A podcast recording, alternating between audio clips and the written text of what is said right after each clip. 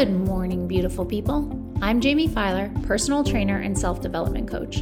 Welcome to your Monday morning mindset shift, where I'm going to teach you how to take what you're thinking and make it better. The glass is always half full, my friends. Today's shift is this. Even kind of going back even further to why the breath is so profound when we don't really focus on it because we do it so unconsciously. Breath is the first thing that we do when we come into this world the first breath that we take is then what kind of activates us into being a living being. And a lot goes into when we take that first breath, that's how we breathe the rest of our life.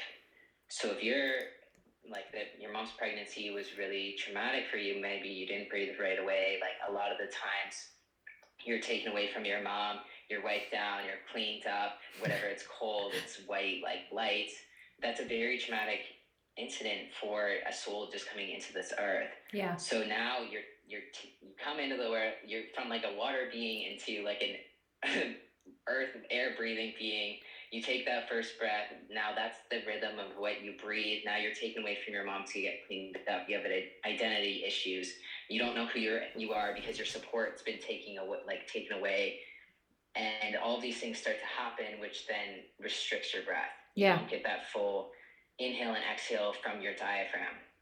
And now, as life goes and different traumatic things happen to you, the first thing when you get anxiety, what happens? You start hyperventilating. Your, your breath starts to change. It yeah. is the first thing, no matter really what emotion we kind of go through, is our breath that changes, which then activates our nervous system into either a parasympathetic or sympathetic state.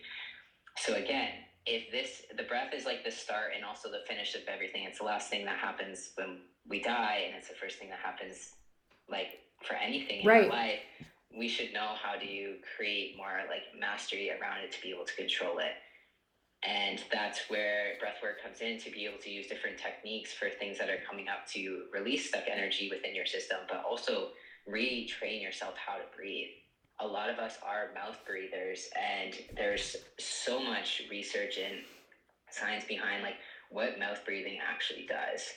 And especially with, with you being in fitness like there's so much benefit within like um, anaerobic and aerobic kind of states. Um, i don't know too much actually about that but i do know how breathing through the nose affects you. And the nitric oxide that happens and the different things of what breathing through the nose can help benefit you within fitness. And it's crazy, like for every 10 libs of fat that we lose in our body, 8.5 of that comes through the lungs.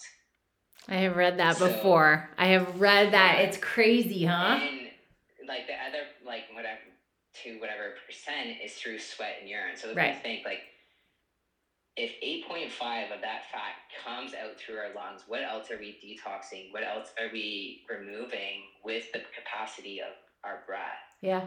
And if we breathe for like an hour consciously during the day, that can be maybe even more beneficial than a workout if you're trying to actually be able to one regulate your body, two like help any health issues, remove fat, and be an all around but like healthier being. Yeah and that's what I've kind of really just focused on. Like breath can help with anything. It doesn't have to be a specific thing, whether it's like mental health or anxiety or any of these kind of things. It's just retraining yourself how to breathe day to day. Like every moment, just having that awareness. Like, how am I breathing right now? Yeah. So, so enlighten me and probably other people. Um, right? There's, let's say, a baseline level. There's a baseline level of health, right? Like if someone's going to come to me the first time and say, How do I get fit? I bare minimum, let's get 10,000 steps per day, right? We can all more yeah. water and 10,000 steps. Is there a baseline way to breathe that can immediately improve our being? Yeah, so I was like kind of intuiting and like I might take you at some point when we get towards the end, like through like a five ten minute little like thing that people can join in, and like I would just do a generic. It's not even like necessarily like a breath work technique because I'm just going to tell you to breathe at your normal pace. Yeah. just being aware of it and yeah. just kind of guiding different things.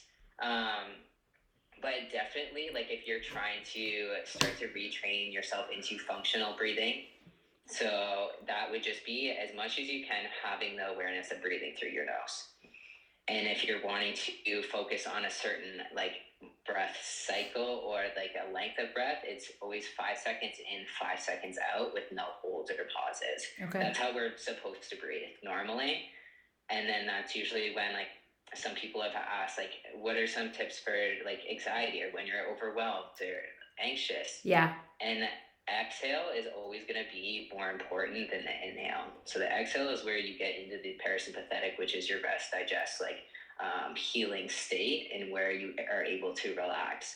So if you take a five second inhale, you or maybe I'll do it less. Um, a three second inhale, you usually double it. So then it would be a six second exhale. Okay. So you could start like in the beginning, like if you could only do two second inhale and four second exhale, then start with that and then go up to three seconds, six second, four, eight, and so on until you're able to create this cycle of like relaxing your entire body and your nervous system. And that's really beneficial. So, like, anytime you're even hyperventilating, Yeah. hyperventilation comes from having too much oxygen in your lungs. You think about it. Right. Like, you're inhaling too much. So, if you focus on any time that happens, eh, that I need to exhale, exhale and that's how you should usually start any type of like breath work that you're doing. Always, like, if I were to sit here right now, to say, take a deep breath, exhale. Whatever is in you, Interesting. out, Yeah. inhale. Because you'll get a lot deeper of an inhale and actually be able to create that cycle if you exhale. If you clear it first. first. That's so interesting. Mhm. Wow. Because then you're you'll automatically like every time you exhale, your body will automatically inhale. So Yeah. even some of the breath works that I do is strictly focusing on an exhale. So like a simple kind of technique is called a puppy panting breath. And it's like you breathe, it's similar to a breath of fire, but you would smile and then breathe in and out through your nose and just focus on the exhale. So it'd be Oh my God.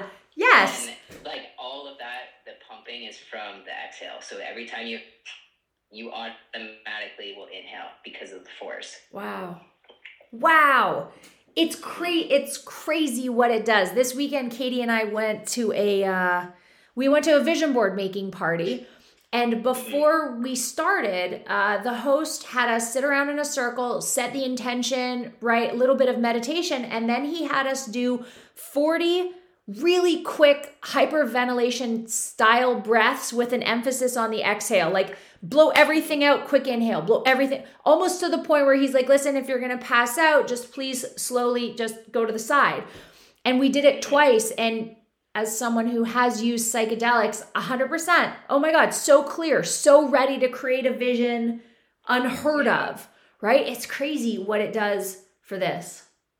Yeah, and that's even like I help um, some people with like say like you're really drained, like you're not really focused, like you need to get some work done. Like instead of going for that other coffee or some other like type of sugar to give you that little extra boost, Yeah.